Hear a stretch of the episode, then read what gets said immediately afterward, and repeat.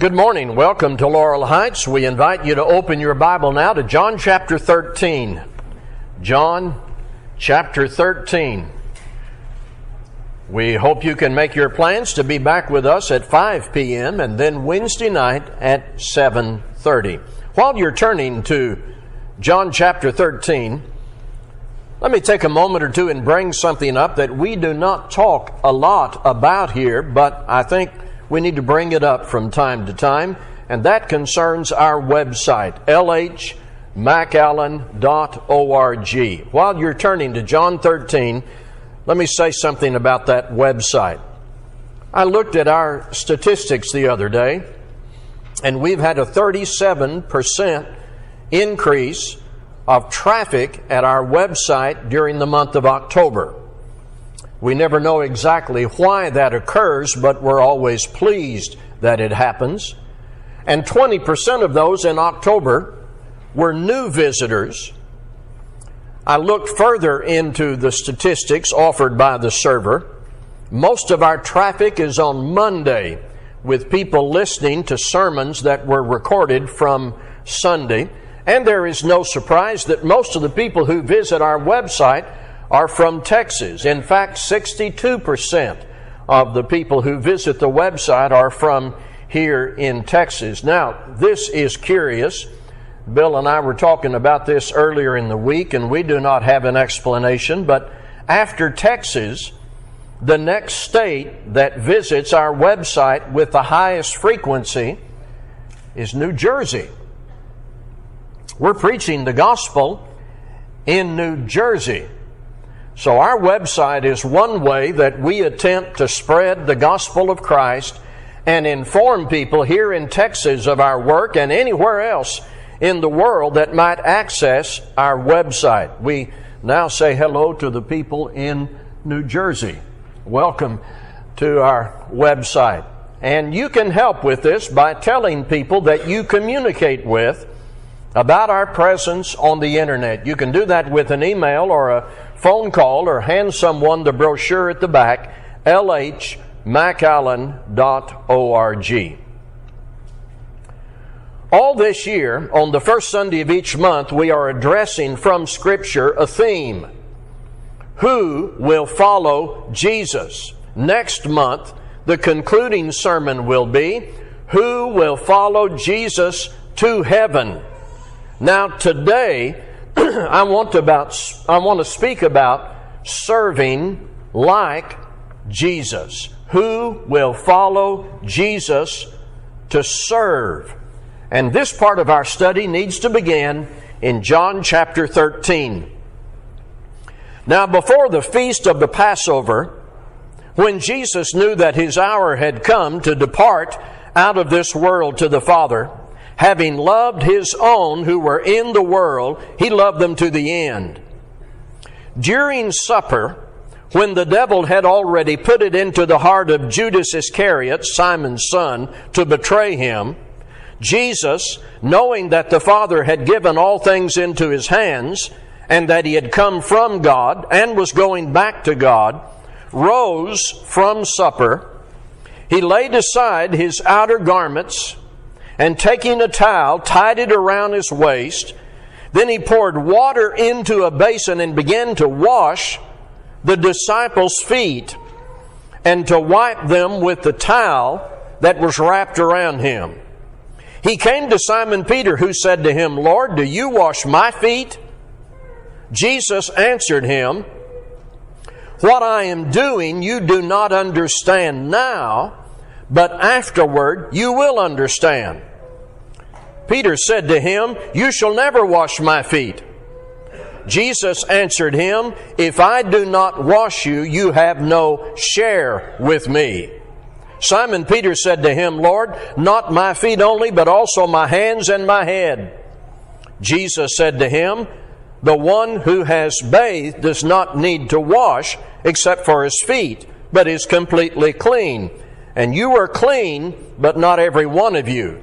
For he knew who was to betray him. That was why he said, Not all of you are clean. When he had washed their feet and put on his outer garments and resumed his place, He said to them, Do you understand what I have done to you?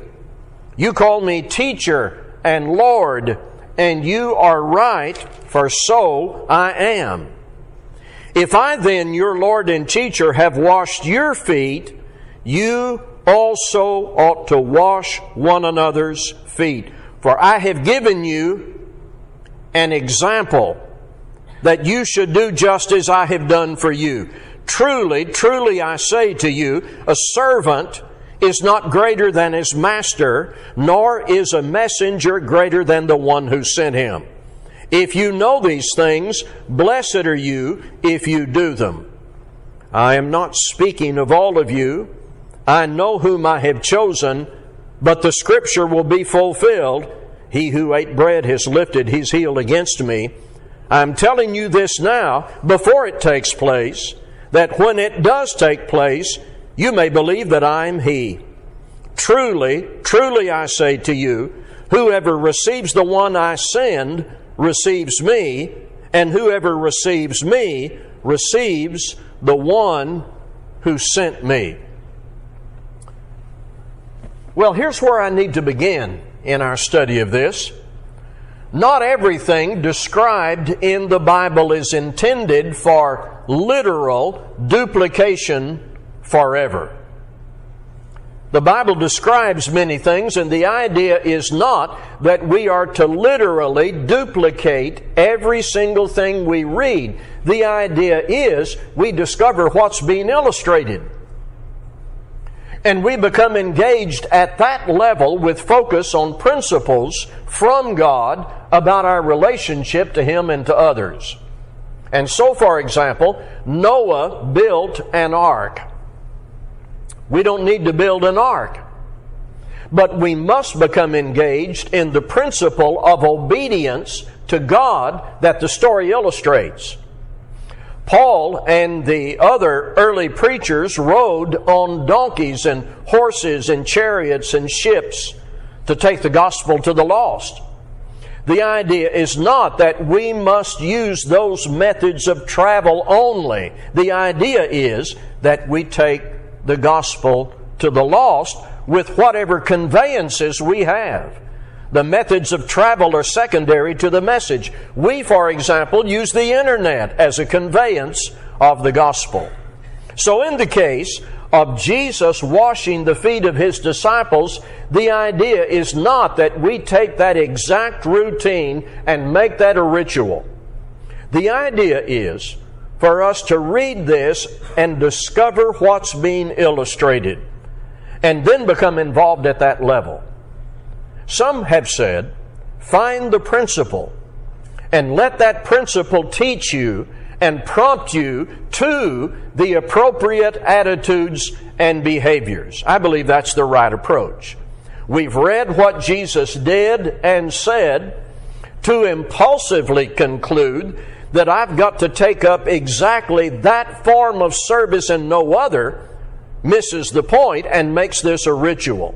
Find the principle and let the principle teach you and prompt you to any appropriate attitudes and behaviors that are embedded in the instruction.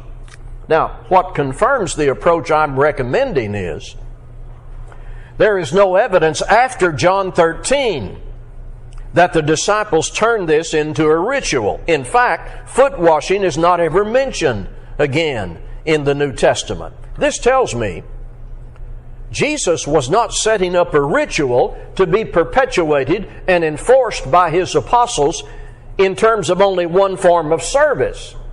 We are correct in finding the principle that's being illustrated and becoming engaged in the attitudes and behaviors that correctly express that principle. So I'm ready to say to you now that the principle here is service based on love.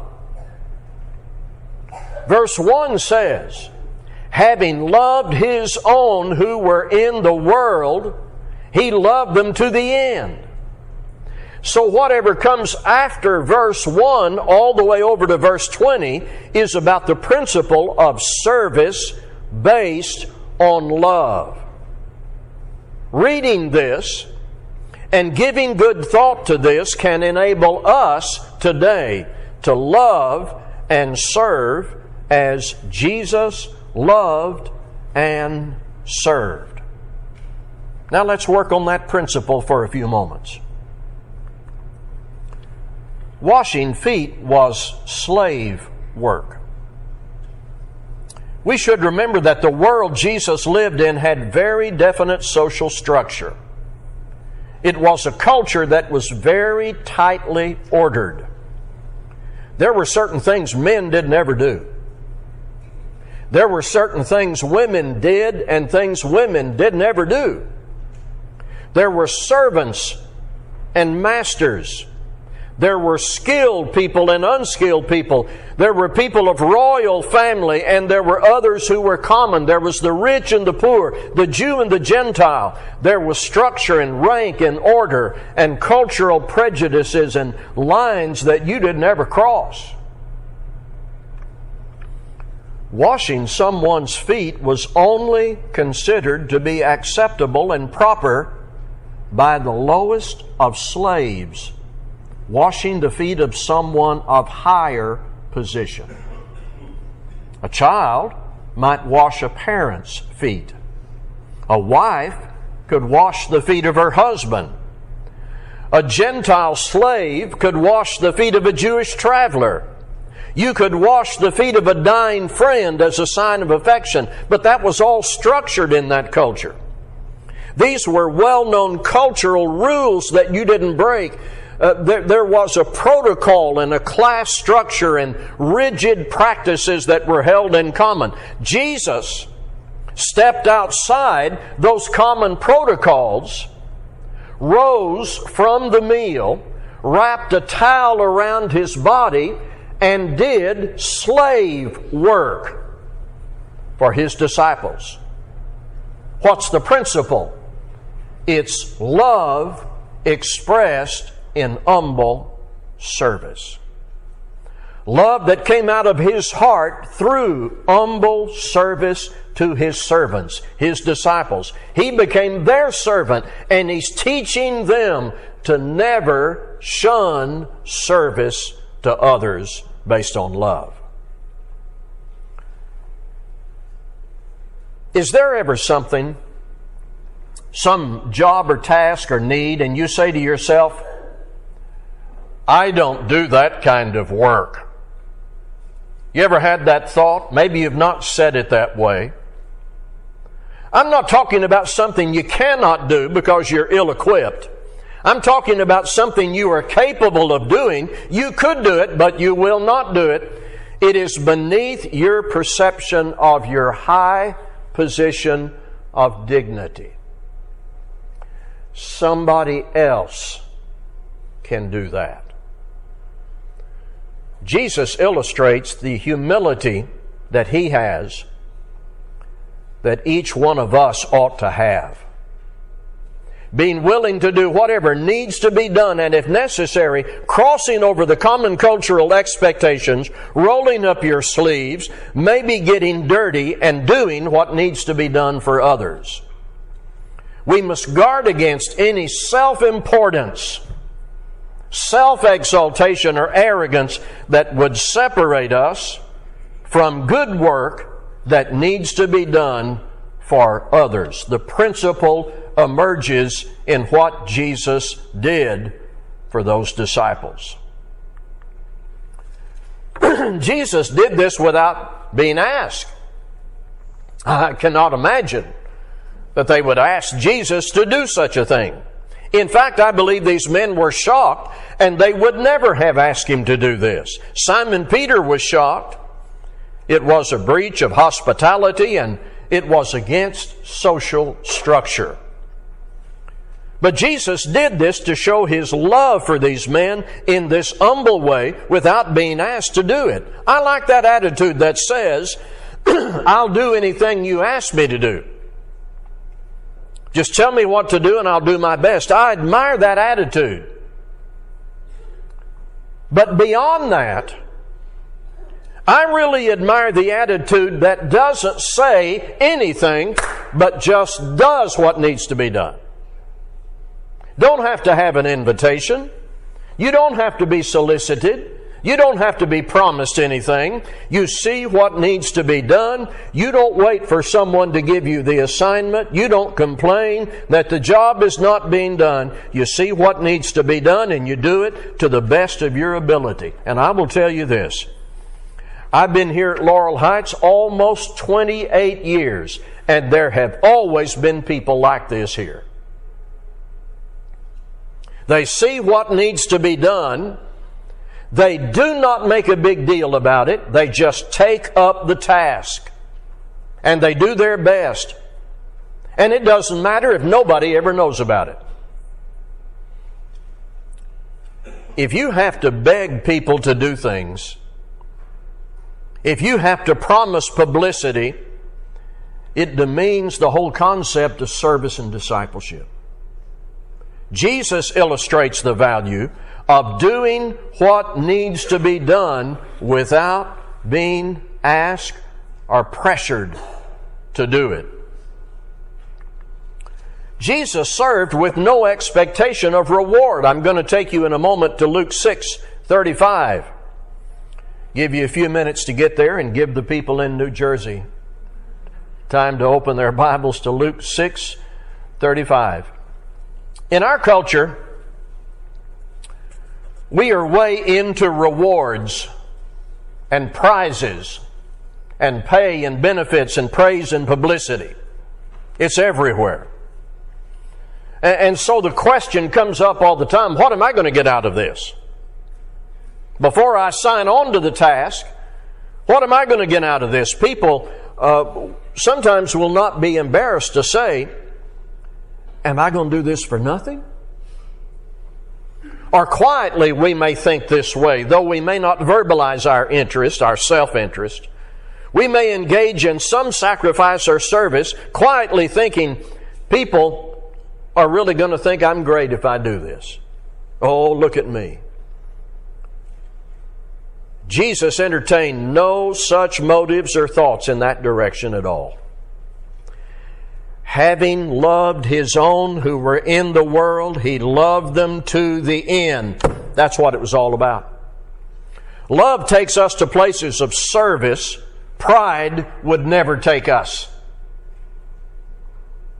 Love takes us to places of service pride would never take us. The way of the authentic disciple of Christ is the way of quiet, humble service to the Lord and to others without expectation of reward. And we know that because of Luke 6:35, but love your enemies and do good and lend expecting nothing in return. Now come on now, if you had a birthday party and you gave a gift to someone, you attended the party and gave a gift, and then it came your birthday, and what was on your mind? What are they going to give me? I spent $20. What are they going to spend? Listen to this.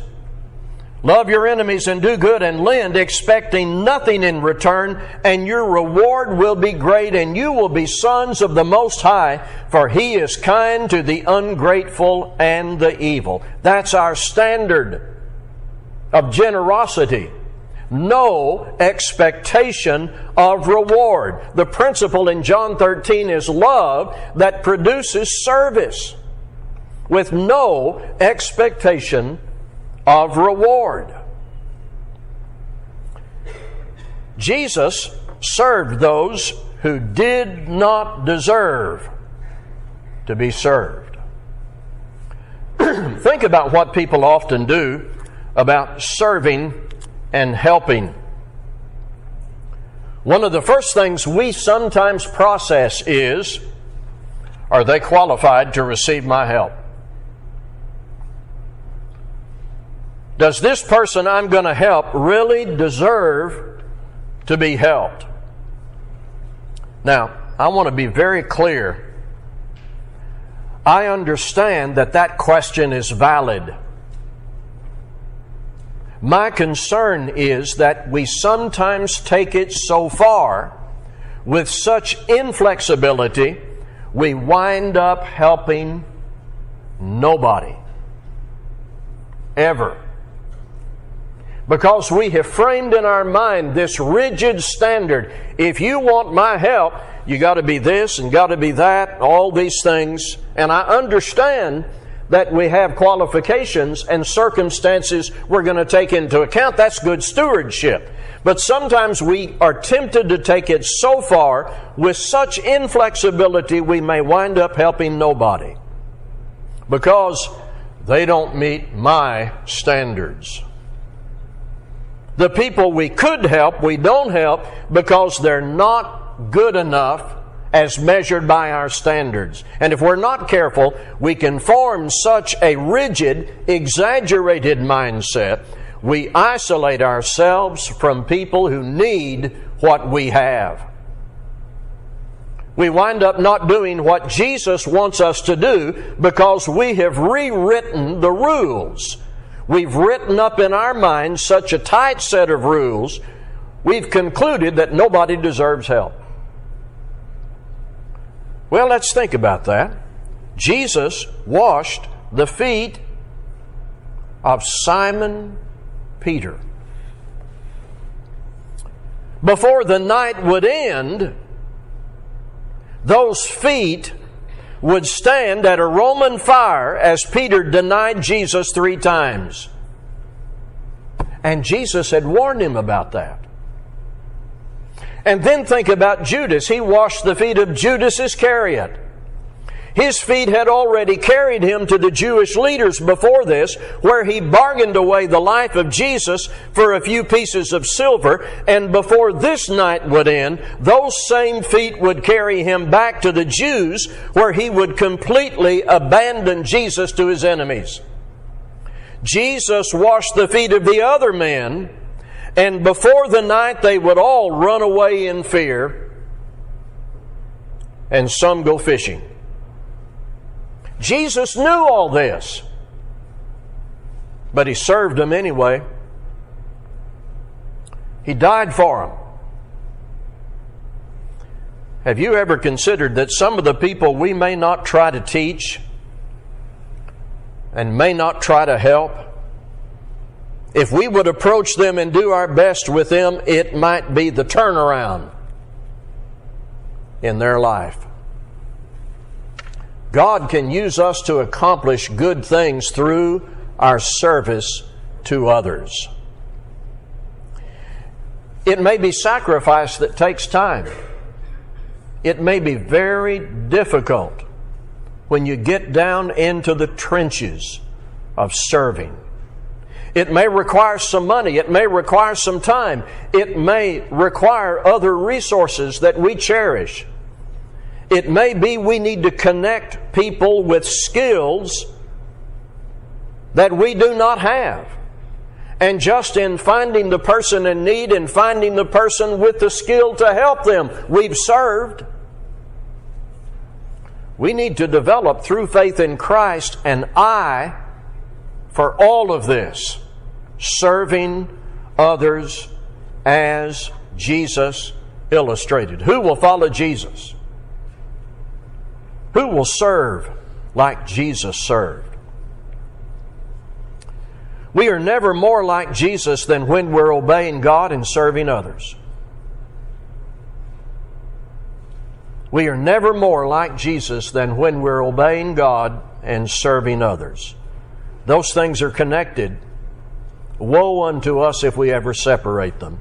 Loving God and obeying Him leads to loving others and serving them. In Luke 6 40, the disciple is not above his master, but everyone that is perfect shall be as his master. I hope we're all on the way to being more like our master. If not, we need to pray to God and ask Him to forgive us and help us and, and make that prayer something you become engaged in regularly and then turn the aim of that prayer into action. Search for ways in your obedience to God you can serve and help and sacrifice and reach others and help Christians. All of that to the glory of God. True service comes from a heart that loves God and is an outgrowth of the humility that we learn about when we read Matthew, Mark, Luke, and John. Being a true servant will make a huge different in difference in your life. Who will follow Jesus? Let's be standing while we sing.